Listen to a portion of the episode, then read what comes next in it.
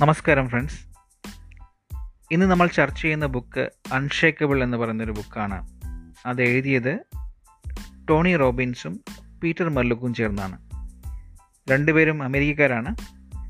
Tony Robbins ഒരു എഴുത്തുകാരനാണ് ഒരു പബ്ലിക് സ്പീക്കറാണ് ഒരു ലൈഫ് കോച്ചാണ് അദ്ദേഹം എഴുതിയ പ്രശസ്തമായ ബുക്കുകൾ ഇതില്ലാതെ അൺലിമിറ്റഡ് പവർ എന്ന ബുക്ക് എഴുതിയിട്ടുണ്ട്. Awaken the giant within book എഴുതിയിട്ടുണ്ട്. മണി മാസ്റ്റർ ദ ഗെയിം എന്നുള്ള ബുക്ക് എഴുതിയിട്ടുണ്ട്. മറ്റ് പല ബുക്കുകളും അദ്ദേഹം എഴുതിയിട്ടുണ്ട്. അദ്ദേഹം വളരെ പ്രശസ്തനായ ഒരു ലൈഫ് കോച്ചാണ് പല സെലിബ്രിറ്റീസിനെയും പല സക്സസ്ഫുൾ ആയിട്ടുള്ള ബിസിനസ്സുകാരെയും കോച്ച് ചെയ്യുന്ന ആളാണ് ആണ് അദ്ദേഹം. ശ്രീ പീറ്റർ മല്ലൂക്ക് എന്ന് പറയുന്ന ആൾ അദ്ദേഹം ക്രിയേറ്റീവ് പ്ലാനിംഗ് എന്ന അമേരിക്കയിലെ പ്രസിദ്ധമായ ഒരു വെൽത്ത് മാനേജ്മെന്റ് കമ്പനിയുടെ പ്രസിഡന്റും ചീഫ് ഇൻവെസ്റ്റ്മെന്റ് ഓഫീസറുമാണ് അദ്ദേഹം ഒരു പ്രശസ്തമായ ഒരു ബുക്ക് എഴുതിയിട്ടുണ്ട്. The five mistakes every investor makes and how to avoid them അദ്ദേഹം വളരെ ക്വാളിഫൈഡ് ആയിട്ടുള്ള ആളാണ് ഫിനാൻസ് സെക്ടറിൽ M B A C F P ആണ് അദ്ദേഹത്തിന്റെ ക്വാളിഫിക്കേഷൻ അൺഷേക്കബിൾ എന്ന് പറയുമ്പോൾ അൺവേവറിങ് ആൻഡ് അൺഡിസ്പ്യൂട്ടഡ് കോൺഫിഡൻസ് എന്നാണ് മീൻ ചെയ്യുന്നത്. അചഞ്ചലമായതും ചോദ്യം ചെയ്യപ്പെടാത്തതുമായ ആത്മവിശ്വാസം. ഞാൻ ഈ ബുക്ക് റെക്കോർഡ് ചെയ്യുന്നത് ഇരുപത്തി മൂന്ന് മൂന്ന് രണ്ടായിരത്തി ഇരുപതിലാണ് ലോകം മുഴുവൻ കൊറോണയുടെ ഭീതിയിലാണ്. ഗ്ലോബൽ മാർക്കറ്റ് ഇന്ത്യൻ മാർക്കറ്റ് എല്ലാം വൻ തകർച്ചയിലാണ്. ഇതുപോലെ എന്ത് തന്നെ സംഭവിച്ചാലും എങ്ങനെയാണ് നമ്മൾ പതറാതെ ആത്മവിശ്വാസത്തോടെ നേരിടേണ്ടത് എന്നാണ് ഈ അൺഷേക്കബിൾമ പഠിപ്പിക്കുന്നത്. അതുകൊണ്ട് ഈ ഒരു ചുറ്റുപാടിൽ നമ്മളിത് ബുക്ക് ചർച്ച ചെയ്യുമ്പോൾ ഇതിലെ പല കാര്യങ്ങളും വളരെ പ്രസക്തമാണ്. നമ്മുടെ ഈ സിറ്റുവേഷനുമായിട്ട് കമ്പയർ ചെയ്യുമ്പോൾ.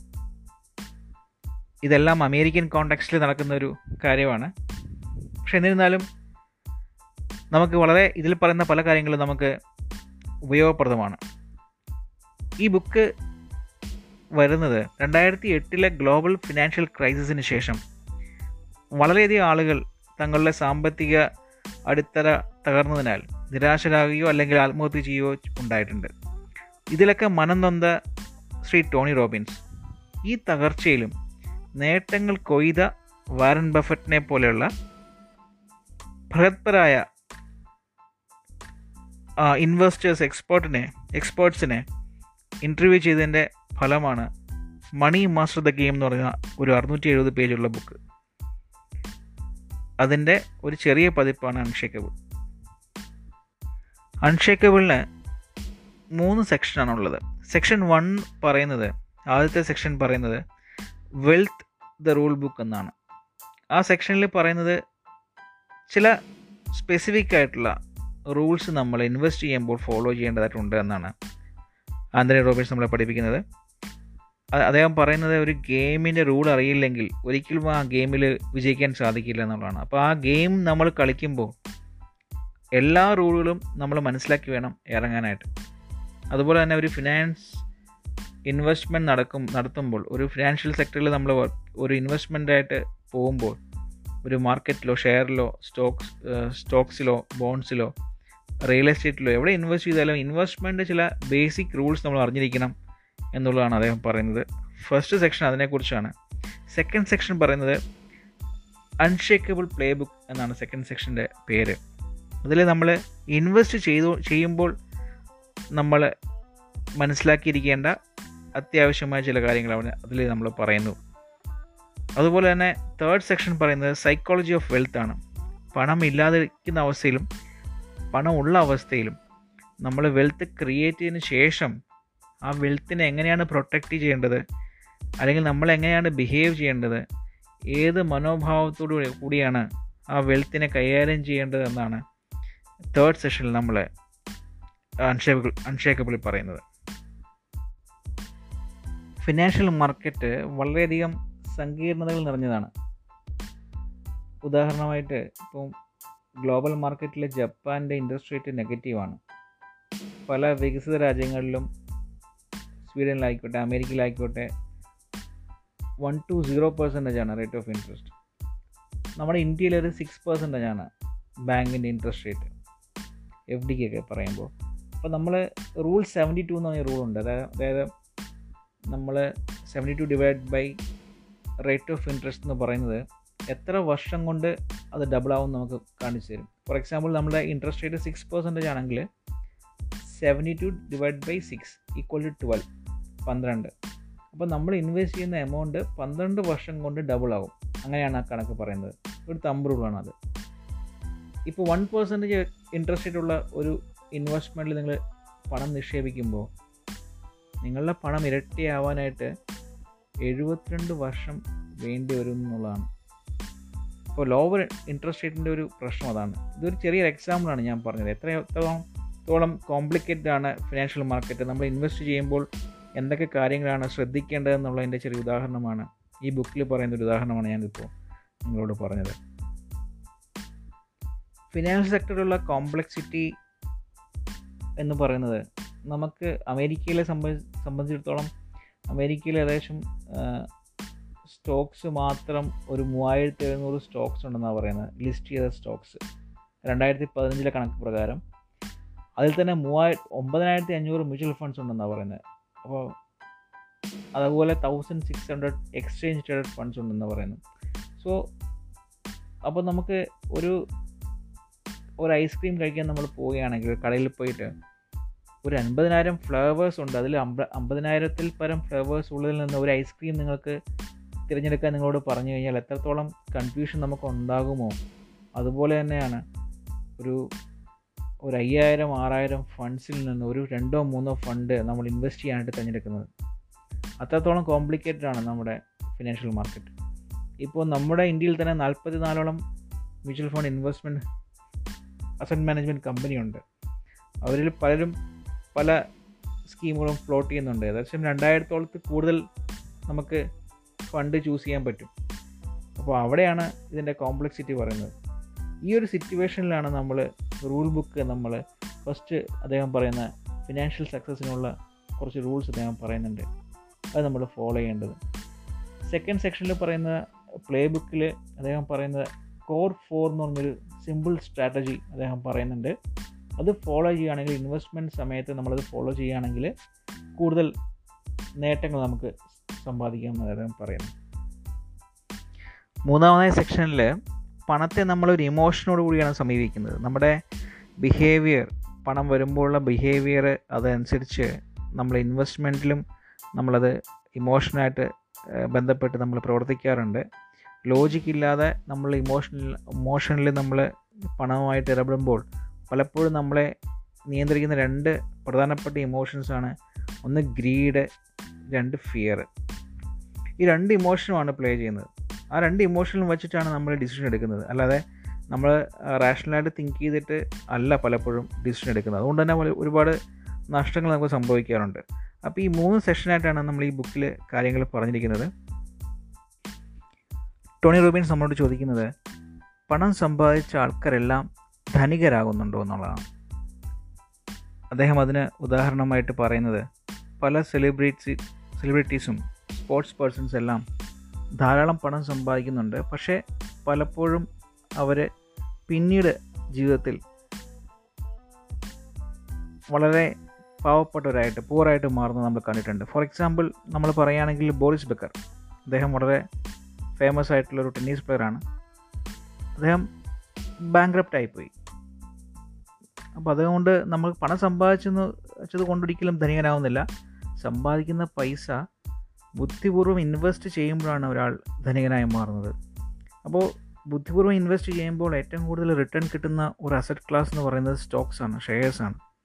സോ അമേരിക്കയിൽ തന്നെ ആണെങ്കിലും ഒരു നൂറ് വർഷത്തെ കണക്കെടുക്കുകയാണെങ്കിൽ ആവറേജ് ആയിട്ട് ടെൻ പെർസെന്റേജ് റിട്ടേൺ സ്റ്റോക്സ് കൊടുത്തിട്ടുണ്ട്.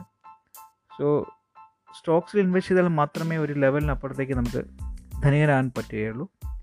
അതിൽ ഒരു പ്രധാനപ്പെട്ട റൂൾ അദ്ദേഹം പറയുന്നത് പവർ ഓഫ് കോമ്പൗണ്ടിങ് ആണ്. അതിനായിട്ട് ഒരു ഉദാഹരണം അദ്ദേഹം ബുക്കിൽ പറയുന്നുണ്ട്. രണ്ട് ഫ്രണ്ട്സ് ഉണ്ട് ജോ ആൻഡ് ബോബ്. ജോ പത്തൊമ്പത് വയസ്സായപ്പോൾ തൊട്ട് മാസം മുന്നൂറ് ഡോളർ ഇൻവെസ്റ്റ് ചെയ്ത് തുടങ്ങി. അടുത്ത എട്ട് വർഷത്തിലേക്കാണ് അദ്ദേഹം ഇൻവെസ്റ്റ് ചെയ്തത്.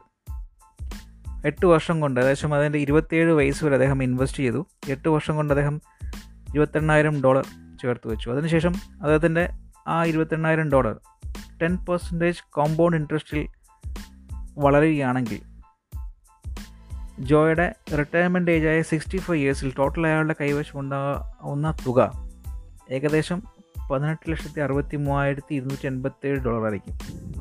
അതായത് അപ്രോക്സിമേറ്റ്ലി ടു മില്യൺ ഡോളർ അപ്പോൾ ഇരുപത്തെണ്ണായിരം രൂപ ഇൻവെസ്റ്റ് ചെയ്ത ജോയ്ക്ക് കിട്ടുന്നത് രണ്ട് മില്യൺ ഡോളറാണ്. അതിന്റെ കാരണം പവർ ഓഫ് കോമ്പൗണ്ടിങ് ആണ്. അതേസമയം തന്നെ ജോയുടെ ഫ്രണ്ടായ ബോബ് ജോ പത്തൊമ്പത് വയസ്സിൽ ആരംഭിച്ച് ഇരുപത്തേഴ് വയസ്സ് വരെ സേവ് ചെയ്തുള്ളൂ എങ്കിൽ പോലും ബോബ് താമസിച്ചാണ് സ്റ്റാർട്ട് ചെയ്തത്. ബോബ് അദ്ദേഹത്തിന്റെ ഇരുപത്തി ഏഴാമത്തെ വയസ്സിലാണ് ഈ ജോ ഇൻവെസ്റ്റ് ചെയ്ത് അതേ മുന്നൂറ് രൂപ മുന്നൂറ് ഡോളർ വെച്ച് എല്ലാ മാസവും ഇൻവെസ്റ്റ് ചെയ്യാൻ തുടങ്ങി. അദ്ദേഹം അറുപത്തഞ്ച് വയസ്സ് വരെ ത്രീ ഹൺഡ്രഡ് ഡോളർ ഇൻവെസ്റ്റ് ചെയ്തുകൊണ്ടിരുന്നു. അതായത് തേർട്ടി നയൻ ഇയേഴ്സ് എടുത്ത് അദ്ദേഹം ടോട്ടലായിട്ട് ഇൻവെസ്റ്റ് ചെയ്ത എമൗണ്ട് ഏകദേശം one lakh forty thousand dollar ആയിരുന്നു. പക്ഷേ അദ്ദേഹത്തിന്റെ പൈസയും പത്ത് പെർസെന്റേജ് റേറ്റ് ഓഫ് ഇൻട്രസ്റ്റിലാണ് ഗ്രോ ചെയ്തത് എന്നെങ്കിൽ എന്നുണ്ടെങ്കിൽ അദ്ദേഹത്തിന് സിക്സ്റ്റി ഫൈവ് ഇയേഴ്സിൽ കിട്ടുന്ന തുക fifteen lakh eighty nine thousand seven thirty three ഡോളറാണ് ജോ ഇരുപത്തിരണ്ടായിരം ഡോളർ ഇൻവെസ്റ്റ് ചെയ്ത് eighteen lakh sixty three thousand two eighty seven വാങ്ങിച്ചപ്പോൾ അതിന്റെ അഞ്ച് മടങ്ങായ ഒരു ലക്ഷത്തി നാൽപ്പതിനായിരം ഡോളറോളം ഇൻവെസ്റ്റ് ചെയ്ത് ബോബിന് കിട്ടിയത് ജോയിനേക്കാളും കുറഞ്ഞ പൈസയാണ്. Fifteen lakh eighty nine thousand seven thirty three ഡോളറാണ് അദ്ദേഹത്തിന് കിട്ടിയത്. അപ്പോൾ ഇതാണ് പവർ ഓഫ് കോമ്പൗണ്ടിങ്ങിന്റെ ഒരു ഒരു ഒരു എന്താ പറയുക അത്ഭുതകരമായ പവർ എന്ന് പറയാം നമുക്ക്. എയ്ത്ത് വണ്ടർ ഓഫ് വേൾഡ് എന്ന് പലരും വിശേഷിപ്പിക്കാറുണ്ട് പവർ ഓഫ് കോമ്പൗണ്ടിങ് സോ ഈ ഒരു ഉദാഹരണമാണ് ടോണി റോബിൻസ് നമ്മളോട് പറയുന്നത്. സ്റ്റാർട്ട് ഏർലി എത്രയും പെട്ടെന്ന് സാധിക്കുമെങ്കിൽ അത്രയും ആദ്യം തന്നെ നമ്മൾ സേവ് ചെയ്ത് തുടങ്ങണം ഇൻവെസ്റ്റ് ചെയ്ത് തുടങ്ങണം. എന്നാലേ പവർ ഓഫ് കോമ്പൗണ്ടിങ് വർക്കൗട്ട് ആവുള്ളൂ എന്ന് ഈ ഒരു എക്സാമ്പിളോടെ നമുക്ക് മനസ്സിലാക്കാൻ സാധിക്കും. സ്റ്റോക്ക് മാർക്കറ്റ് വളരെയധികം റിട്ടേൺ തരുന്നുവെങ്കിൽ കൂടി സ്റ്റോക്ക് മാർക്കറ്റിൽ ഒരുപാട് റിസ്ക് ഉണ്ട്. സ്റ്റോക്ക് മാർക്കറ്റിൽ ഇൻവെസ്റ്റ് ചെയ്യുന്ന എല്ലാവർക്കും പണം കിട്ടുന്നുണ്ടോ. എന്ന് ചോദിച്ചു കഴിഞ്ഞാൽ പണം കിട്ടുന്ന ആൾക്കാരുമുണ്ട് പണം നഷ്ടപ്പെടുന്ന ആൾക്കാരുമുണ്ട്. അപ്പോൾ സ്റ്റോക്ക് മാർക്കറ്റിൽ ഇൻവെസ്റ്റ് ചെയ്യുമ്പോൾ ശ്രദ്ധിക്കേണ്ട ഒരു ഏഴ് പ്രധാനപ്പെട്ട ഒരു സത്യങ്ങൾ ഫാക്ട്സ് നമ്മുടെ മുമ്പിൽ അദ്ദേഹം അവതരിപ്പിക്കുന്നുണ്ട്. അത് ഫ്രീഡം ഫാക്ട് എന്നാണ് പറയുന്നത്. ഫ്രീഡം ഫാക്ട് ഒന്ന് ഫസ്റ്റ് എന്താ ഫാക്ട് എന്ന് വെച്ചാൽ നയൻ തൗസൻഡ് നയൻ ഹൺഡ്രഡ് തൊട്ട് ആയിരത്തി തൊള്ളായിരം തൊട്ട് എല്ലാ വർഷത്തിലും ഒരു കറക്ഷൻ ഉണ്ടാവാറുണ്ട്. അപ്പോൾ ഒരു കറക്ഷൻ മാർക്കറ്റിൽ എപ്പോഴും അപ്പ് ആൻഡ് ആവും ഡൗൺ ആവും. മാർക്കറ്റ് കയറും ഇറങ്ങും.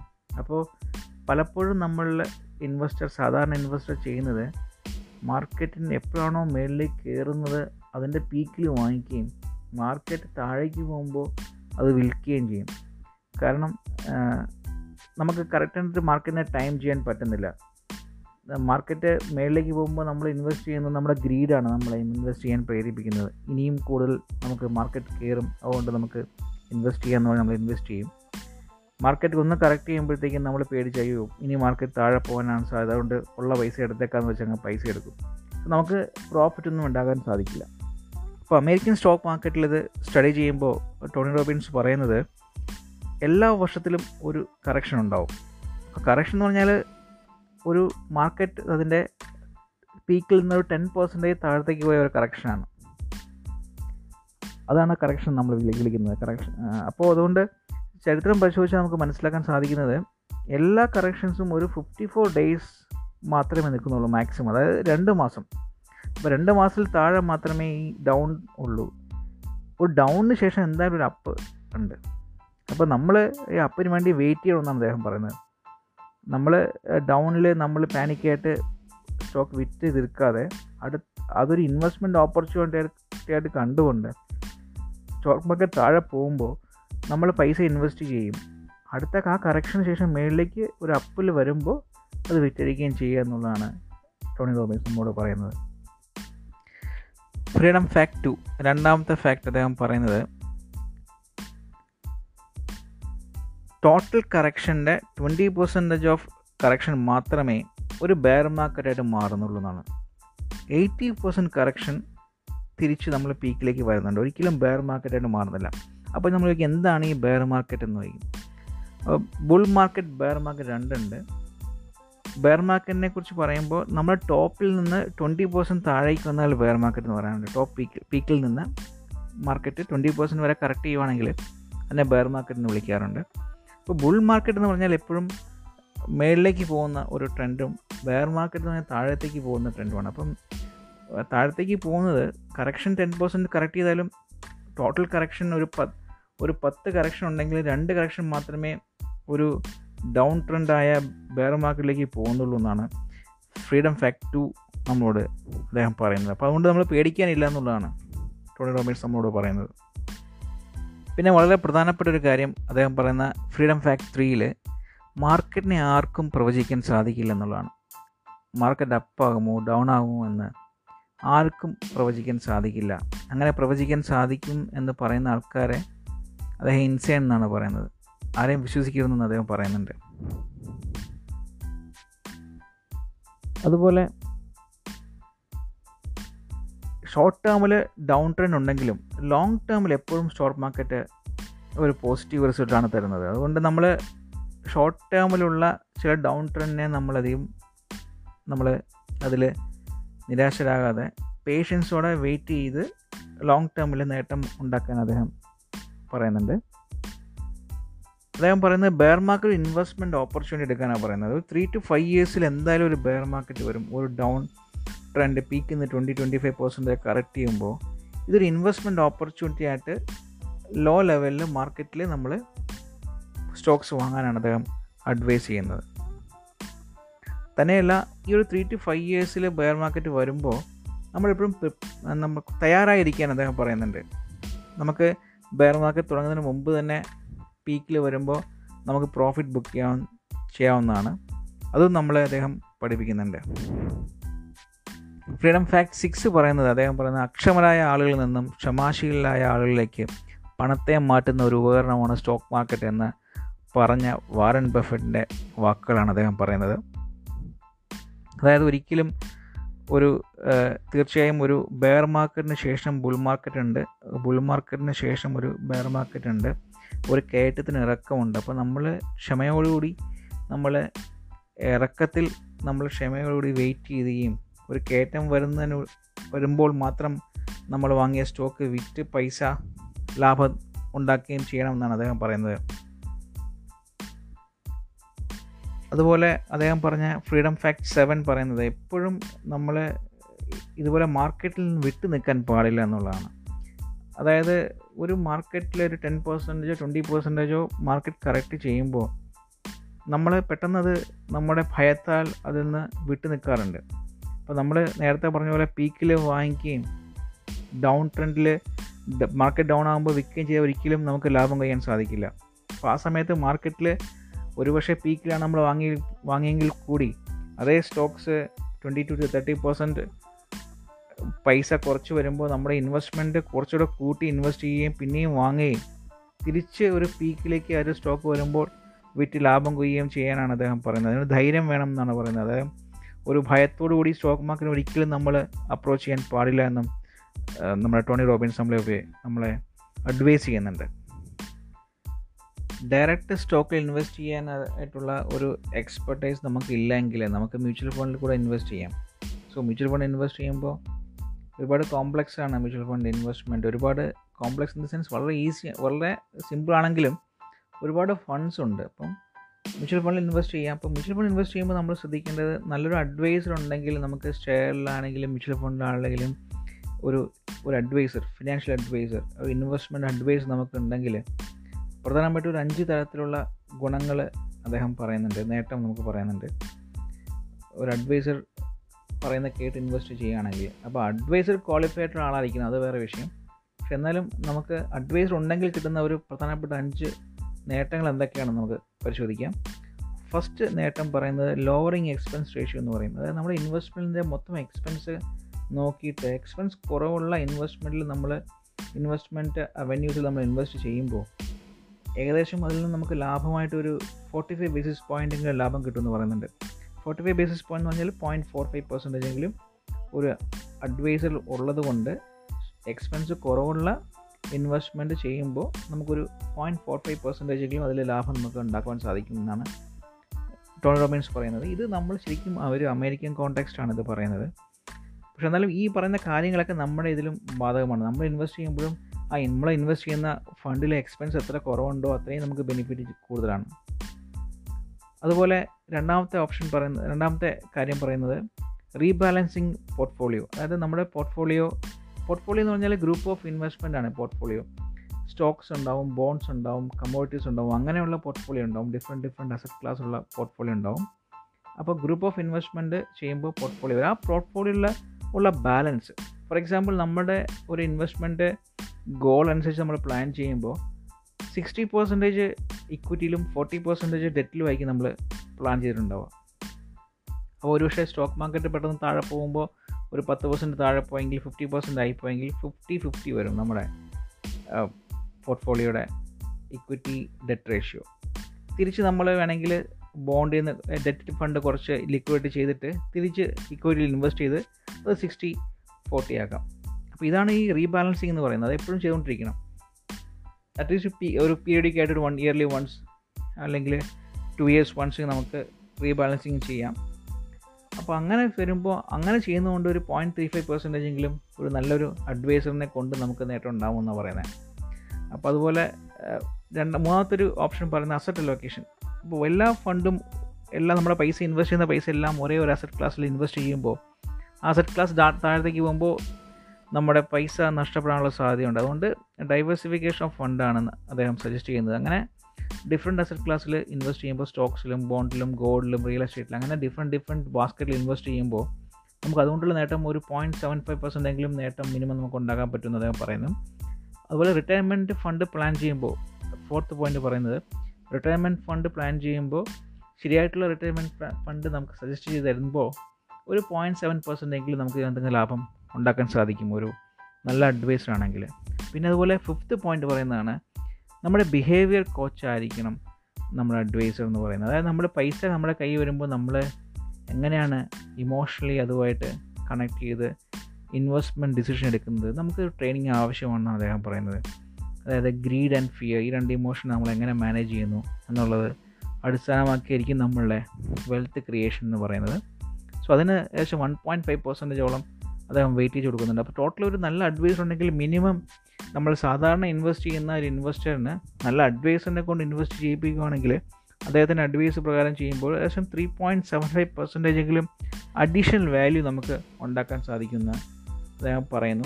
അമേരിക്കയിലൊക്കെ പല അഡ്വൈസേഴ്സിനും ആനുവൽ ഫീ എന്ന് പറയുന്ന ഒരു one percent one point five percent ഒക്കെ ഉണ്ടാവുള്ളൂ എന്നാലും സ്റ്റിൽ നമുക്ക് ലാഭകരമായ ഒരു കാര്യമാണെന്നാണ് അദ്ദേഹം പറയുന്നത്. അതുപോലെ അഡ്വൈസേഴ്സിനെ അദ്ദേഹം മൂന്നായിട്ട് തിരിക്കുന്നുണ്ട്. അമേരിക്കയിൽ ബ്രോക്കേഴ്സ് ഉണ്ട് ഇൻഡിപെൻഡന്റ് അഡ്വൈസർ ഉണ്ട് ഡ്യൂലി രജിസ്റ്റേർഡ് അഡ്വൈസറുണ്ട് അതായത് ഈ മൂന്ന് അഡ്വൈസറിന്റെ കാര്യം ബ്രോക്കർ എന്ന് പറഞ്ഞു കഴിഞ്ഞാൽ ഒരു ബൈകറും സെലറും ഉണ്ട്. അതിന്റെ നടുവിൽ നിൽക്കുന്ന നടുക്ക് നിൽക്കുന്ന ഒരാളാണ് അദ്ദേഹം അപ്പോൾ ഒരു ക്ലയന്റ് ഉണ്ടെങ്കിൽ അദ്ദേഹത്തിന്റെ മ്യൂച്വൽ ഫണ്ട് കമ്പനിക്കാരന്റെ ആളായിരിക്കും അദ്ദേഹം. അപ്പം കമ്മീഷൻ കിട്ടുന്നത് മ്യൂച്വൽ ഫണ്ട് കമ്പനിക്കാരിൽ നിന്ന് അദ്ദേഹത്തിന് കമ്മീഷൻ കിട്ടും. അപ്പോൾ ഇൻഡിപെൻഡന്റ് അഡ്വൈസർ എന്ന് പറയുമ്പോൾ അത് ഫണ്ട് ഹൗസ് ഒന്നും അയാൾക്ക് പേ ചെയ്യില്ല. നമ്മുടെ ക്ലയന്റ് ആയിരിക്കും അദ്ദേഹത്തിന് കൊടുക്കുക. ഞാനൊരു ക്ലയന്റ് ആണെങ്കിൽ എന്റെ അടുത്ത് ഞാനൊരു അഡ്വൈസറിനെ അപ്രോച്ച് ചെയ്യുമ്പോൾ എനിക്ക് വേണ്ട രീതിയിലുള്ള അഡ്വൈസ് തന്നതിന് ശേഷം എന്റെ അടുത്ത് അദ്ദേഹം ഫീസ് വാങ്ങിക്കാറുണ്ട്. ഇത് ഫീ ബേസ്ഡ് അഡ്വൈസിങ് സിസ്റ്റമാണ് ഇന്ത്യയിൽ ഇതൊക്കെ വന്നുകൊണ്ടിരിക്കുകയാണ് ഏകദേശം വന്നിട്ടുണ്ട്. ഡ്യൂലി രജിസ്റ്റേർഡ് അഡ്വൈസ് എന്ന് പറയുമ്പോൾ രണ്ട് പേരുടെ നിന്ന് വാങ്ങിക്കും. അദ്ദേഹം ക്ലയന്റ് അടുത്ത് ഫീസും വാങ്ങിക്കും. നമ്മൾ വിൽക്കുന്ന ഇൻ ഇൻവെസ്റ്റ്മെന്റ് ഫണ്ടിൽ നിന്ന് അവരുടെ നിന്നും കമ്മീഷൻ വാങ്ങിക്കും. ഇങ്ങനെ രണ്ടും ഉണ്ട്. അപ്പോൾ ഇങ്ങനെ മൂന്ന് തരത്തിലുള്ള ആൾക്കാരാണ് ഉള്ളത്. അപ്പോൾ ഇത് നമ്മൾ സൂക്ഷിച്ച് വേണം അവരെ ചൂസ് ചെയ്യാമെന്നാണ് അദ്ദേഹം പറയുന്നത്. അവരുടെ ക്വാളിഫിക്കേഷനൊക്കെ നമ്മൾ ചെക്ക് ചെയ്യണം.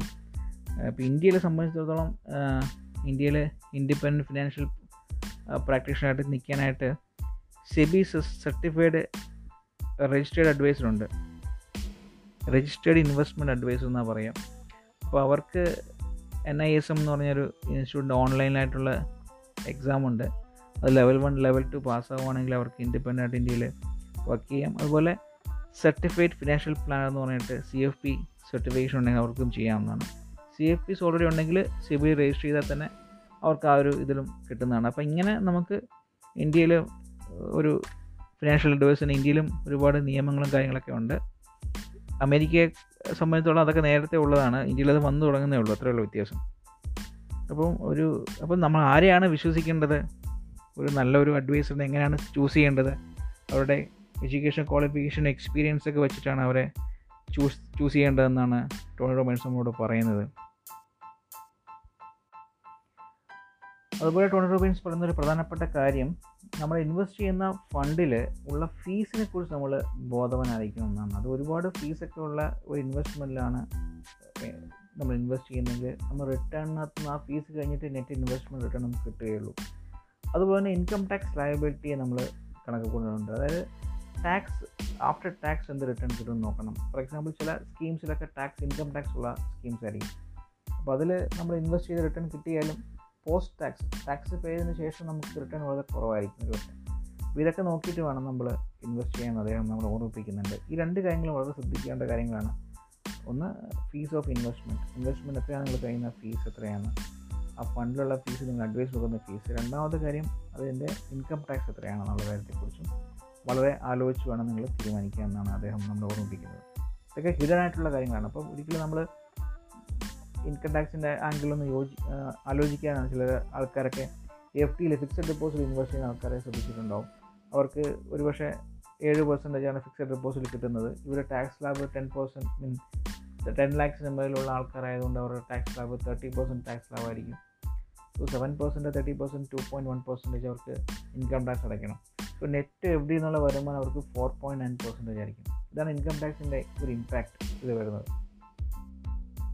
സോ ഫസ്റ്റ് സ്റ്റേജിൽ അദ്ദേഹം പറഞ്ഞ ഇപ്പം ഞാൻ ഇപ്പോൾ എഫ് ഡിയുടെ കാര്യം പറഞ്ഞത് ഇന്ത്യൻ കോൺടാക്സ്റ്റിലാണ് എഫ് ഡിയുടെ റേറ്റ് ഓഫ് ഇൻട്രസ്റ്റ് ഞാൻ പറഞ്ഞത് ഒരിക്കലും അമേരിക്കയിലൊന്നും ഇത്രയും ഇൻട്രസ്റ്റ് റേറ്റൊന്നും ഇല്ല. ഡെറ്റ് ഫണ്ടിനാണ് ഇപ്പോൾ നമ്മൾ ഡിസ്കസ് ചെയ്ത കാര്യങ്ങളൊക്കെ ഫസ്റ്റ് സെഷനാണ് അപ്പോൾ റൂൾ ബുക്കാണ് അദ്ദേഹം പറഞ്ഞത്. അപ്പോൾ എന്തൊക്കെയാണ് റൂൾ നമ്മൾ മനസ്സിൽ വെച്ച് ഇൻവെസ്റ്റ് ചെയ്യേണ്ടെന്ന കാര്യത്തെക്കുറിച്ചാണ് അദ്ദേഹം പറഞ്ഞത്. ഇനി നമ്മൾ പറയുന്നത് വെച്ചാൽ നമ്മൾ പ്ലേ ഇൻവെസ്റ്റ്മെന്റ് ചെയ്യുമ്പോൾ എന്തൊക്കെ കാര്യങ്ങൾ ശ്രദ്ധിക്കണം എന്നുള്ള കാര്യത്തെക്കുറിച്ചാണ്. അപ്പോൾ ഇൻവെസ്റ്റ്മെന്റ് റൂളിനെ കുറിച്ച് നമ്മൾ പഠിച്ചു എന്തൊക്കെയാണെന്ന് മനസ്സിലായി. കോമ്പൗണ്ടിങ് ഇൻട്രസ്റ്റ് ആണ്. അത് കോമ്പൗണ്ടിങ് ആണ് ഇൻട്രസ്റ്റ് റേറ്റ് ഗ്രോത്ത് ആവുന്നെങ്കിൽ സ്റ്റോക്ക് ഇൻവെസ്റ്റ് ചെയ്യാം. സ്റ്റോക്കിൽ ഇൻവെസ്റ്റ് ചെയ്യുമ്പോൾ നമ്മൾ ശ്രദ്ധിക്കേണ്ട കുറച്ച് കാര്യങ്ങളൊക്കെ അദ്ദേഹം പറയേണ്ടായി അതിനുശേഷം ഇപ്പോൾ നമ്മൾ ഡിസ്കസ് ചെയ്യാൻ പോകുന്നത് ഇൻവെസ്റ്റ് ചെയ്യുമ്പോൾ എന്തൊക്കെയാണ് പ്രധാനപ്പെട്ട കുറേ കാര്യങ്ങളുണ്ട്. അതിൽ കോർ ഫോർ പ്രിൻസിപ്പിൾ എന്നാണ് അദ്ദേഹം പറയുന്നത്. അപ്പോൾ ഇത് വളരെ പ്രധാനപ്പെട്ട ഒരു പ്രിൻസിപ്പിളാണ് core four principles so second സെക്ഷനാണിത് financial freedom achieve ചെയ്യാനായിട്ട് നമ്മൾ ശ്രദ്ധിക്കേണ്ട പ്രധാനപ്പെട്ട നാല് കാര്യങ്ങളാണ് പ്രിൻസിപ്പിൾസാണ് നമ്മൾ ഫോളോ ചെയ്യേണ്ട നാല് പ്രധാനപ്പെട്ട പ്രിൻസിപ്പിളാണ് നമ്മൾ ഇദ്ദേഹം ഇതിൽ പറയുന്നത്. ഫസ്റ്റ് പ്രിൻസിപ്പിൾ എന്ന് പറഞ്ഞാൽ ഡോണ്ട് ലൂസ് യുവർ മണി എന്നുള്ളതാണ്. ലൂസ് മീൻസ് പറയുന്നത് സാധാരണപ്പെട്ട ആളുകൾ കൂടുതൽ പണം എങ്ങനെ സമ്പാദിക്കാമെന്ന് ചിന്തിക്കുമ്പോൾ സക്സസ്ഫുൾ ആയിട്ടുള്ള ഇൻവെസ്റ്റേഴ്സ് എങ്ങനെയാണെന്ന് വെച്ചാൽ പണം എങ്ങനെ നഷ്ടപ്പെടുത്താതിരിക്കാമെന്നാണ് ചിന്തിക്കുന്നതെന്നാണ് പറയുന്നത്. ഇത് രണ്ടും തമ്മിൽ വളരെ വ്യത്യാസമുണ്ടെന്ന് അത് അദ്ദേഹം നമ്മളോട് പറയുന്നു. അപ്പോൾ നമ്മൾ പണം നഷ്ടപ്പെട്ടാൽ ഇത് തിരിച്ചു കിട്ടാൻ വളരെ പ്രയാസമാണെന്നാണ് ടോണി റോബിൻസ് പറയുന്നത്. അത് ഉദാഹരണമായിട്ട് അദ്ദേഹം പറയുന്നത് നമ്മുടെ ഒരു ലക്ഷം രൂപ ഉണ്ടെന്നിരിക്കട്ടെ ഒരു ലക്ഷം ഡോളർ ഉണ്ടെന്നിരിക്കട്ടെ നമ്മൾ ഇൻവെസ്റ്റ് ചെയ്തു സ്റ്റോക്സിൽ. ഫിഫ്റ്റി പെർസെന്റേജ് സ്റ്റോക്സ് ഡൗൺ ആയിപ്പോയി. പക്ഷേ നമ്മുടെ കയ്യിൽ ഇപ്പോൾ എത്രയുണ്ടെന്ന് വെച്ച് കഴിഞ്ഞാൽ ഫിഫ്റ്റി തൗസൻഡ് ഡോളറേ ഉള്ളൂ. സോ ഫിഫ്റ്റി തൗസൻഡ് ഡോളർ ഉണ്ടായിട്ട് നമുക്ക് ഫിഫ്റ്റി പെർസെന്റ് ആണ് ലോസ് ആയത്. തിരിച്ച് ഫിഫ്റ്റി പെർസെന്റിൽ നിന്ന് വൺ ലാക്ക് വരണമെങ്കിൽ നമ്മൾക്ക് ഹൺഡ്രഡ് പെർസെന്റ് ഗ്രോത്ത് കാണിച്ചാലേ പറ്റുള്ളൂ. ഫിഫ്റ്റി പെർസെന്റ് ഗ്രോത്ത് കാണിച്ചാൽ പറ്റില്ല. ഫിഫ്റ്റി തൗസൻഡിന് ഫിഫ്റ്റി പെർസെന്റേജ് ഗ്രോത്ത് എന്ന് പറയുന്നത് ട്വന്റി ഫൈവ് തൗസൻഡ് ഡോളറാണ് സോ നമ്മൾ stock fifty percent down one lakh എന്നുള്ള ഇൻവെസ്റ്റ് ചെയ്തപ്പോൾ ഫിഫ്റ്റി പെർസെന്റ് സ്റ്റോക്ക് ഡൗൺ ആയി. ഫിഫ്റ്റി തൗസൻഡ് ഡോളർ വന്നു. ഇനി ആ stock fifty percent again growth വന്നു കഴിഞ്ഞാൽ ഒരിക്കലും വൺ ലാക്ക് ആവുന്നില്ല. സെവന്റി ഫൈവ് തൗസൻഡ് ഡോളർ ആവുന്നുള്ളൂ. സോ തിരിച്ച് വൺ ലാക്ക് വേണമെങ്കിൽ ഹൺഡ്രഡ് പെർസെന്റ് ഗ്രോത്ത് വേണം. ഡബിൾ ഗ്രോത്ത് വേണം. അതുകൊണ്ടാണ് അദ്ദേഹം പറയുന്നത് ഫസ്റ്റ് പ്രിൻസിപ്പിൾ വളരെ പ്രധാനപ്പെട്ടതാണ് അദ്ദേഹം പറയാനുള്ള കാരണം. പണം നഷ്ടപ്പെട്ടാൽ തിരിച്ചിടാൻ ഭയങ്കര പ്രയാസമാണെന്നാണ് പറയുന്നത്. ഇപ്പോൾ വാരൻ ബഫിന്റെ ഫേമസ് ആയിട്ടുള്ള ഒരു രണ്ട് റൂൾ അദ്ദേഹം ഇവിടെ കോട്ട് ചെയ്യുന്നുണ്ട്. നെവർ ലൂസ് മണി അതാണ് first rule second rule never forget rule number one അതായത് ഫസ്റ്റ് റൂൾ എന്താ പറയുന്നത് വെച്ചാൽ പണം ഒരിക്കലും നഷ്ടപ്പെടുത്താതെ ഇരിക്കുക. രണ്ടാമത്തെ റൂൾ വാരൻ ബഫേ പറയുന്നത് ആദ്യത്തെ നിയമം ഒരിക്കലും മറക്കാതിരിക്കുക എന്നുള്ളതാണ്. അപ്പോൾ വളരെ പ്രധാനപ്പെട്ടതാണ് ഈ ഒരു അഡ്വൈസ് നമുക്ക്.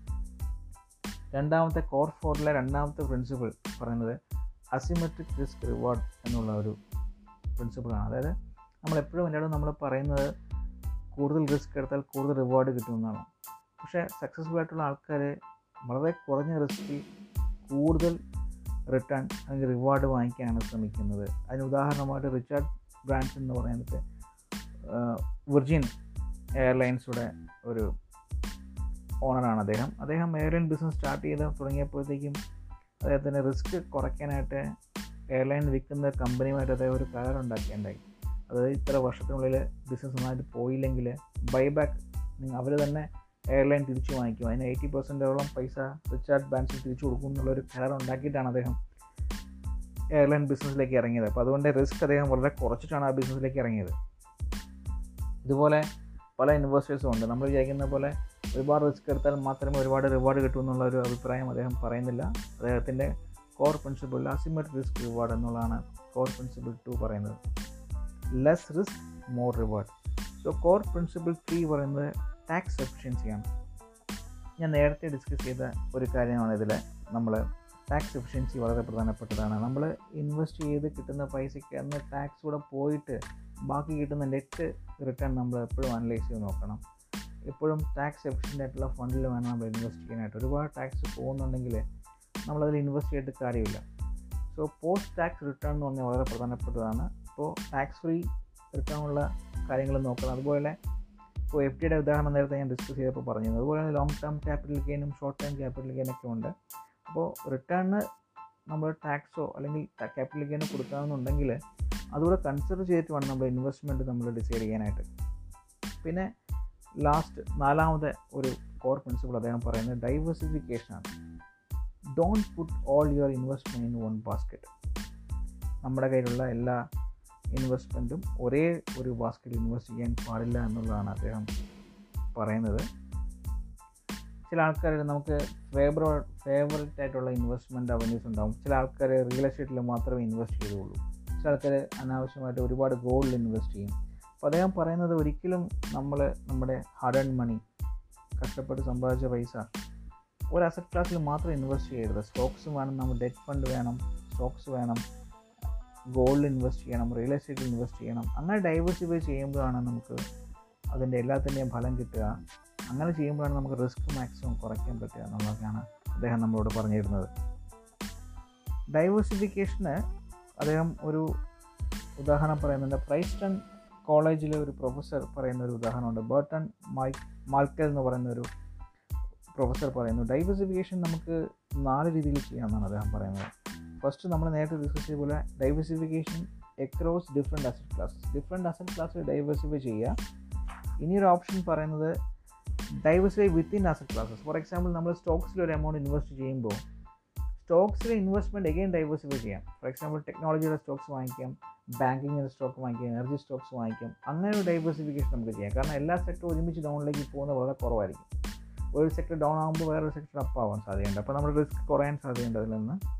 ഇതൊരു ഡൈവേഴ്സിഫൈ വിത്തിൻ അസറ്റ് ക്ലാസ്സസ് എന്ന് പറയുന്നത് പിന്നെ diversify across market countries and currencies എന്ന് പറയുന്നുണ്ട്. അറൗണ്ട് ദ വേൾഡ് നമ്മളത് ഗ്ലോബൽ എക്കണോമി ആയതുകൊണ്ട് ഒരു ഫോർ എക്സാമ്പിൾ ഇന്ത്യയുടെ മാർക്കറ്റ് ഡൗൺ ആകുമ്പോൾ ചിലപ്പോൾ യു എസിന്റെ മാർക്കറ്റ് അപ്പ് ആവാൻ സാധ്യതയുണ്ട്. അപ്പോൾ അങ്ങനെ ഒരു വലിയൊരു പെർസ്പെക്റ്റീവിലാണ് ഇത് പറയുന്നത്.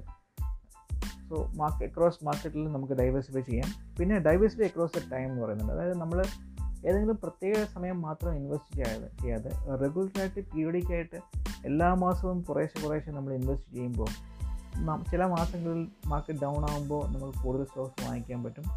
ആവറേജ് ചെയ്യാൻ സാധിക്കുമെന്ന് പറയുന്നുണ്ട്. അപ്പോൾ ഡൈവേഴ്സിഫിക്കേഷൻ ഇങ്ങനെ നാലായിട്ട് ചെയ്യാനുള്ള ഒരു ഉപായം അദ്ദേഹം പറയുന്നുണ്ട്. ചാപ്റ്റർ സെവൻ പറയുന്നത് സ്ലേ ദ ബിയർ എന്നാണ്. അതായത് നമ്മൾ എങ്ങനെ കരടിയെ നമുക്ക് നശിപ്പിക്കാം എന്നാണ്.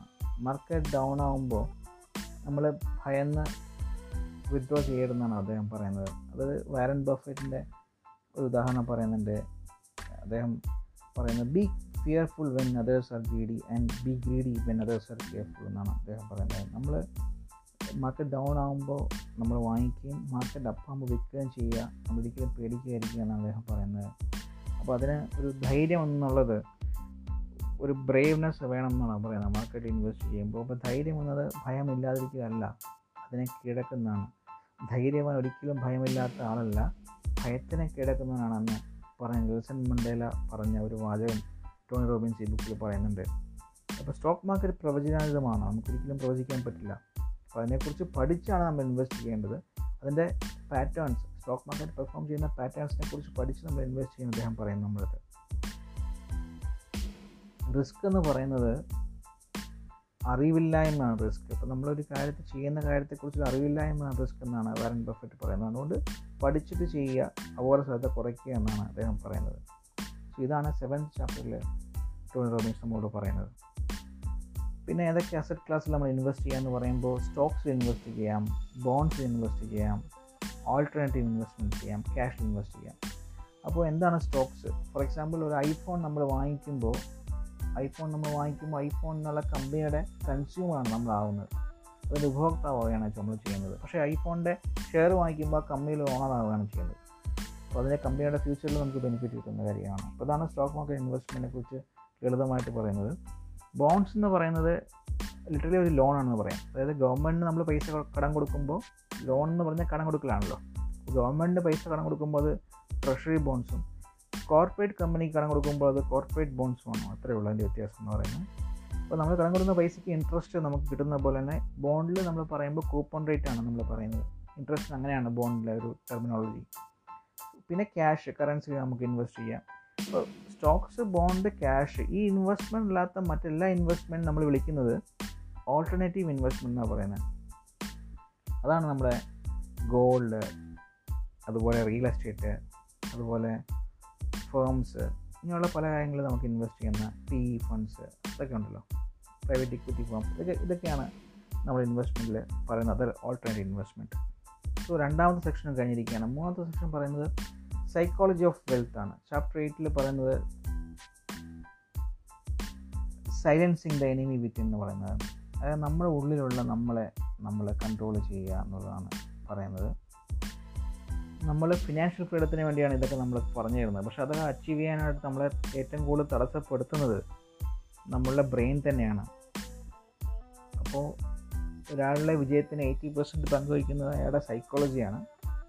ബാക്കിയുള്ള കാര്യങ്ങളൊക്കെ ട്വന്റി പെർസെന്റ് മാത്രമേ പങ്കുള്ളൂ എന്നാണ് ടോണി റോബിൻസ് നമ്മളോട് പറയുന്നത്. സോ ബിഹേവിയർ ഫിനാൻസ് എന്ന് പറയുന്നത് ഒരു തനിയൊരു ശാഖ തന്നെ ഇപ്പം നിലവിലുണ്ട്. പലരും അതിൽ റിസർച്ച് വരെ ചെയ്യുന്നുണ്ട്. ഒരു ആളെങ്ങനെയാണ് പൈസയോട് ബിഹേവിയർ എങ്ങനെയാണെന്ന് കണ്ടുപിടിക്കാനായിട്ട്. അപ്പോൾ നമ്മൾ ചെയ്യുന്ന ചില മിസ്റ്റേക്സ് അദ്ദേഹം കാണിച്ചു തരുന്നുണ്ട്. ഇൻവെസ്റ്റ്മെന്റ് ചെയ്യുമ്പോൾ നമ്മൾ ഒരു ഏകദേശം ആറോളം മിസ്റ്റേക്സ് നമ്മൾ പണവുമായിട്ട് ഇടപെടുമ്പോൾ നമ്മൾ ചെയ്യുന്നുണ്ടെന്നാണ് പറയുന്നത്. അപ്പോൾ ആറ് മിസ്റ്റേക്സ് നമുക്ക് പഠിക്കാം. എന്താണെന്ന് നോക്കാം. മിസ്റ്റേക്ക് നമ്പർ വൺ എന്ന് പറയുന്നത് നമ്മൾ ഇൻവെസ്റ്റ്മെന്റ് ഡിസിഷൻ ശരിയാണെന്ന് നമ്മൾ അങ്ങ് അന്ധമായി വിശ്വസിക്കുക. എന്നിട്ട് ആ വിശ്വാസത്തിന് സപ്പോർട്ട് ചെയ്യുന്ന ഡേറ്റ മാത്രം നമ്മൾ വെക്കുകയും ബാക്കിയുള്ള ഡേറ്റ ഡേറ്റ നമ്മൾ തള്ളിക്കളയുകയും ചെയ്യും. ഇൻഫർമേഷൻ നമ്മൾ തള്ളിക്കളയുകയും ചെയ്യും. സോ അപ്പോൾ ഒരു അൺബേസ്ഡ് ആയിട്ടുള്ള ഡിസിഷൻ നമുക്ക് ഒരിക്കലും എടുക്കാൻ സാധിക്കില്ല. ഇതാണ് മിസ്റ്റേക്ക് നമ്പർ വൺ പറയുന്നത്. മിസ്റ്റേക്ക് നമ്പർ ടു പറയുന്നത് ഇത് നമ്മൾ ഈ കൺ ട്രെൻഡ് അങ്ങ് കണ്ടിന്യൂ ചെയ്യുന്ന വിചാരിക്കുക വിചാരിക്കുക. അത് പ്ലസ് ആയാലും മൈനസ് ആയാലും മാർക്കറ്റ് ഡൗൺ ആകുമ്പോൾ നമ്മൾ വിചാരിക്കും ഓ മാർക്കറ്റിങ് ഡൗൺ ആയിരിക്കും പോയിക്കൊണ്ടിരിക്കുന്നത് വിചാരിക്കും. പക്ഷെ അങ്ങനെയല്ല. മാർക്കറ്റ് ഡൗൺ എന്നൊരു തിരിച്ചുകയറ്റം ഉണ്ടാവും. മാർക്കറ്റ് അപ്പ് ആകുമ്പോഴത്തേക്കും നമ്മൾ എന്താ വിചാരിക്കുക വെച്ചാൽ ഓ മാർക്കറ്റ് അങ്ങ് പോയിക്കൊണ്ടിരിക്കുന്നു വിചാരിക്കുന്നത് ഇതൊരു മിസ്റ്റേക്കാണ് നമ്മൾ എടുക്കുന്ന ഒരു മിസ്റ്റേക്കാണ് പിന്നെ ഓവർ കോൺഫിഡൻസ് നമ്മൾ നമുക്കെല്ലാം അറിയാമെന്ന് വിചാരിക്കുക. നമ്മളുടെ കഴിവിൽ അമിതമായി വിശ്വസിക്കുകയും ചെയ്യുമ്പോൾ മാർക്കറ്റിന് ഒരിക്കലും നമുക്ക് പ്രെഡിക്റ്റ് ചെയ്യാൻ പറ്റില്ല. മാർക്കറ്റ് നമ്മളായിട്ട് കോമ്പറ്റ് ചെയ്യാൻ ഒരിക്കലും പറ്റില്ല. അത് നമ്മളെപ്പോഴും തിരിച്ചറിയേണ്ട കാര്യമാണ്. നമ്മൾ ഓവർ കോൺഫിഡൻസിൽ മാർക്കറ്റിനെ എനിക്ക് ബീറ്റ് ചെയ്യാം അല്ലെങ്കിൽ മാർക്കറ്റിനെ ഞാൻ പ്രെഡിക്റ്റ് ചെയ്യാമെന്ന് വിചാരിച്ചു കഴിഞ്ഞാൽ ഇപ്പോഴും നമുക്ക് സംഭവിക്കുന്ന നഷ്ടമായിരിക്കും എന്നാണ് അദ്ദേഹം പറയുന്നത്. കുറച്ച് റിയലിസ്റ്റിക് ആയിട്ട് ചിന്തിച്ച് മുമ്പോട്ട് പോകാൻ അദ്ദേഹം ഉദ്ദേശിക്കുന്നു. പിന്നെ നമുക്ക് പറയുന്ന മിസ്റ്റേക്ക് ഫോർ എന്ന് പറഞ്ഞാൽ ഗ്രീഡാണ് ഗ്രീഡ് ആൻഡ് ഇംപേഷ്യൻസ് അത് നമ്മൾ ഒരുപാട് മാർക്കറ്റ് പീക്കിലേക്ക് വരുമ്പോൾ പ്രോഫിറ്റ് ബുക്ക് ചെയ്യേണ്ട സമയത്ത് ഇനിയും ലാഭം കൊയ്യാമെന്നുള്ള ഒരു ഒരു അത്യാഗ്രഹത്തിൽ കൂടുതൽ നേരം നിൽക്കുകയും പിന്നീട് പൈസ മൊത്തം പോകുന്ന അവസ്ഥ ഒരുപാട് പേർക്ക് ഉണ്ടാവുന്നുണ്ട്. അതുപോലെ ഇൻഫ്ലേഷൻസ് നമ്മൾ മാർക്കറ്റ് പീക്ക് ഡൗൺ പോകുമ്പോൾ ഇല്ല ഇനി മാർക്കറ്റ് ഡൗണിലേക്ക് ഇറങ്ങി പോകുന്നത് എനിക്ക് വെയിറ്റ് ചെയ്യാൻ വയ്യെന്ന് വെച്ചിട്ട് വിഡ്രോ ചെയ്ത് പോകുമ്പോൾ നഷ്ടത്തിൽ വരുന്ന ആൾക്കാരെ നമുക്ക് കാണാൻ പറ്റും.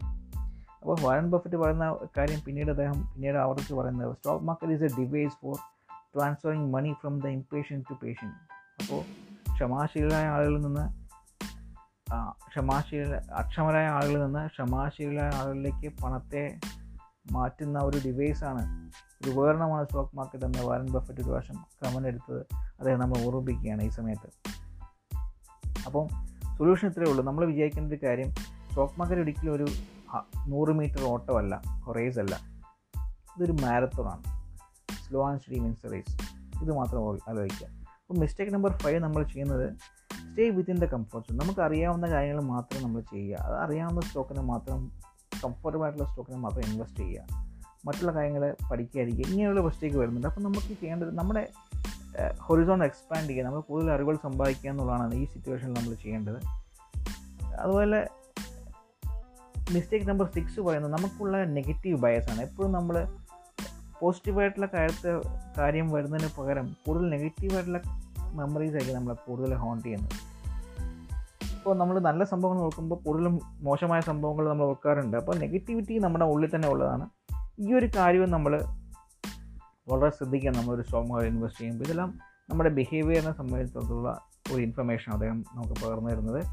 ഇപ്പോൾ റിയൽ വെൽത്ത് എന്ന് പറയുന്നത് ചാപ്റ്റർ നയനിൽ അദ്ദേഹം പറയുന്നത് റിയൽ വെൽത്ത് എന്ന് പറയുന്നത് മണി മാത്രമല്ല എന്നുള്ളൊരു വളരെ പ്രധാനപ്പെട്ട ഒരു പോയിന്റ് നമ്മളിത് പറയുന്നുണ്ട്.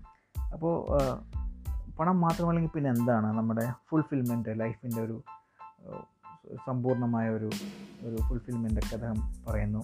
അപ്പോൾ നമ്മൾ പണം സമ്പാദിച്ചാൽ എപ്പോഴും ഹാപ്പി ആയിട്ടിരിക്കാൻ പറ്റുമോ? ഹാപ്പിനെസ്സും പണവുമായിട്ട് ബന്ധമുണ്ടോ? അപ്പോൾ ഒരുപാട് പണം സമ്പാദിച്ച ആൾക്കാർ അൺഹാപ്പി ആയിട്ടുള്ള ഒരുപാട് അസന്തുഷ്ടരായ ആൾക്കാർ നമുക്ക് കാണാൻ സാധിക്കും. അധികം സമ്പാദിച്ചില്ലെങ്കിൽ പോലും വളരെ സന്തോഷമായിട്ട് ജീവിക്കുന്ന ആൾക്കാരെ കാണാൻ സാധിക്കും. അപ്പോൾ നമ്മൾ ലൈഫിൽ ഫുൾഫിൽമെന്റ് കൊടുക്കേണ്ട ഒരു കാര്യമുണ്ട്. പണം മാത്രമല്ല തരുന്നത്. നമുക്ക് നമ്മൾ കിട്ടുന്ന പൈസ നമ്മൾ വളരുമ്പോൾ നമ്മൾ ആ പൈസ ഷെയർ ചെയ്യുമ്പോഴും നമുക്ക് സന്തോഷം കിട്ടുന്നുണ്ട്. അപ്പോൾ ചാരിറ്റിയൊക്കെ ചെയ്യാൻ അദ്ദേഹം നമ്മളെ മോട്ടിവേറ്റ് ചെയ്യുന്നുണ്ട്. അദ്ദേഹം ഒരു വലിയൊരു ചാരിറ്റിയൊക്കെ ചെയ്യുന്ന ആൾക്കാരാണ്. ഒരു കാര്യം ഞാൻ പറയാൻ വിട്ടുപോയത് ഈ ബുക്കിന്റെ സെയിൽ അൺഷേക്കബിളിന്റെ ആണ് ശരി മണി എന്നുള്ള ബുക്കിന്റെയും സെയിലിൽ നിന്ന് കിട്ടുന്ന വരുമാനം എല്ലാം അദ്ദേഹം ചാരിറ്റിക്ക് വേണ്ടിയാണ് ഉപയോഗിക്കുന്നത് ടോണി റോബിൻസ് അപ്പോൾ അദ്ദേഹം അതൊരു ബുക്കിൽ തന്നെ പറയുന്നുണ്ട്. അപ്പോൾ മഹാത്മാഗാന്ധിയുടെ വളരെ വലിയൊരു ഇത് അദ്ദേഹം പറയുന്നുണ്ട് man is the product of his thoughts what he thinks he becomes എന്ന് പറയുന്നുണ്ട്. അപ്പം എന്ത് സംഭവിച്ചാലും നമ്മൾ സന്തോഷവാനായിരിക്കണം എന്നുള്ള നമ്മുടെ ഒരു ചോയ്സാണ് ലൈഫിലെ സന്തോഷം. അതങ്ങനെ ചൂസ് ചെയ്യാത്തടത്തോളം കാലം ഒരിക്കലും സന്തോഷം കിട്ടില്ല എന്നാണ് അദ്ദേഹം പറയുന്നത്. അദ്ദേഹം ടോണി റോബിൻസ് ഇൻട്രോ ചെയ്തപ്പോൾ സർ ജോൺ ടെമ്പിൾട്ടനെ പോയിട്ട് വെൽത്തിന്റെ എന്താണ് സർ സീക്രട്ട് എന്ന് ചോദിച്ചപ്പോൾ അദ്ദേഹം പറഞ്ഞത് ഗ്രാറ്റിറ്റ്യൂഡ് എന്നാണ്. അപ്പം നമുക്ക് കൃതജ്ഞത വേണം ഉപകാരസ്മരണ വേണം. നമുക്ക് ഈ ഒരു ജീവിതം കിട്ടിയ തന്ന ദൈവത്തിനോടും മറ്റുള്ള ആ ഒരു നമുക്ക് കിട്ടിയ റിസോഴ്സിന് എല്ലാത്തോടും നമ്മൾ അനുഭവിക്കുന്ന പലരും നമ്മൾ ഉണ്ടാക്കിയ കാര്യങ്ങളല്ല. നമുക്ക് മുമ്പേ പോയ ആൾക്കാർ തന്ന കാര്യങ്ങളാണ്. അപ്പോൾ അതൊക്കെ ഒരു ഒരു ഗ്രാറ്റിറ്റ്യൂഡോടുകൂടി അപ്രോച്ച് ചെയ്യുമ്പോൾ ഒരു കൃതജ്ഞതയോടുകൂടി അപ്രോച്ച് ചെയ്യുമ്പോൾ കൂടുതൽ ബ്ലസ് ബ്ലിസ് നമുക്ക് കിട്ടും.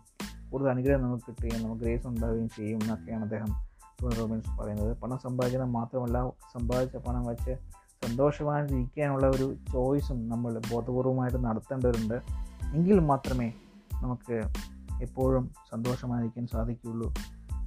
എങ്കിൽ മാത്രമേ നമുക്ക് അൺഷേക്കബിലിറ്റി എന്നുള്ളൊരു ക്വാളിറ്റി ഉണ്ടാക്കാൻ സാധിക്കുകയുള്ളൂ. അപ്പോൾ നമ്മൾ ഗ്രാറ്റിറ്റ്യൂഡ് കൂടി നമ്മൾ കാര്യത്തെ കാണുമ്പോൾ നമുക്കൊരു ഒരു സമ്പൂർണത ഫീൽ ചെയ്യുകയും ഗ്രാറ്റിറ്റ്യൂഡ് ഇല്ലെങ്കിലും ഗ്രാറ്റിറ്റ്യൂഡ് നമ്മൾ ചിന്തിക്കാതിരിക്കുകയും ചെയ്യുന്ന സമയത്ത് എല്ലാത്തിലും ഒരു ശൂന്യത അനുഭവപ്പെടുകയും ചെയ്യും എന്നാണ് അദ്ദേഹം പറയുന്നത്. സോ ഇതാണ് ഒരു പ്രധാനപ്പെട്ട കാര്യം. അത് മാത്രമല്ല അവസാനം ഒരു ചാപ്റ്ററിൽ അദ്ദേഹം പറയുന്നുണ്ട് ഈ ചാപ്റ്ററിന് ശേഷം സമ്പാദിച്ച പൈസ എങ്ങനെയാണ് പ്രൊട്ടക്റ്റ് ചെയ്യേണ്ടത്? അപ്പോൾ അതിന് വേണ്ടിയിട്ട് അദ്ദേഹം പറയുന്ന എസ്റ്റേറ്റ് പ്ലാൻ ചെയ്യാൻ പറയുന്നുണ്ട്. അടുത്ത ആൾക്കാർക്ക് വേണ്ടി അടുത്ത തലമുറയ്ക്ക് വേണ്ടി എങ്ങനെയാണ് നിങ്ങൾ എസ്റ്റേറ്റ് പ്ലാൻ ചെയ്യേണ്ടത്? നിങ്ങളുടെ വെൽത്ത് എങ്ങനെയാണ് ചെയ്യേണ്ടത്? നിങ്ങൾക്ക് വേണമെങ്കിൽ ബില്ലുണ്ടാക്കാം വിൽപത്രങ്ങൾ ഉണ്ടാക്കി വയ്ക്കേണ്ടതിന്റെ ആവശ്യത്തെക്കുറിച്ച് അദ്ദേഹം പറയുന്നുണ്ട്. സോ ട്രസ്റ്റ് ഉണ്ടാക്കി നമ്മുടെ വെൽത്ത് പ്രൊട്ടക്റ്റ് ചെയ്യേണ്ട കാര്യത്തെക്കുറിച്ച് അദ്ദേഹം പറയുന്നുണ്ട്.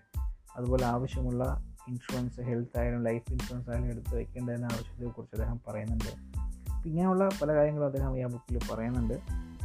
വളരെ നല്ലൊരു ബുക്കാണ് ഈ ബുക്ക് തീർച്ചയായിട്ടും എല്ലാവരും വായിക്കേണ്ടതാണ്. ഇതിൽ അമേരിക്കൻ കോണ്ടെക്സ്റ്റാണ് പറഞ്ഞതെങ്കിലും അമേരിക്കയിലുള്ള പല കാര്യങ്ങളും ഒരു പതിനഞ്ച് ഇരുപത് വർഷം ശേഷം ഇന്ത്യയിൽ നടക്കുന്ന കാര്യങ്ങളാണ് ഇതൊക്കെ അപ്പോൾ അവിടുത്തെ പല പ്രാക്ടീസുകളാണ് നമ്മൾ ഓൾറെഡി ഇന്ത്യയിൽ ഇംപ്ലിമെന്റ് ചെയ്തുകൊണ്ടിരിക്കുന്നത്. സോ ഫ്രണ്ട്സ് തീർച്ചയായും ഈ ബുക്ക് ഒരു വായിക്കേണ്ട ഒരു ബുക്കാണ് അതുകൊണ്ട് എല്ലാവരും അൺഷേക്കബിളായിരിക്കട്ടെ ഈ പ്രത്യേക സിറ്റുവേഷനിൽ എല്ലാവർക്കും ഒരു വലിയൊരു സന്തോഷകരമായ ജീവിതം ഉണ്ടാവട്ടെ എന്ന് പ്രാർത്ഥിച്ചുകൊണ്ട് നമുക്കിത് അവസാനിപ്പിക്കാം. Thank you so much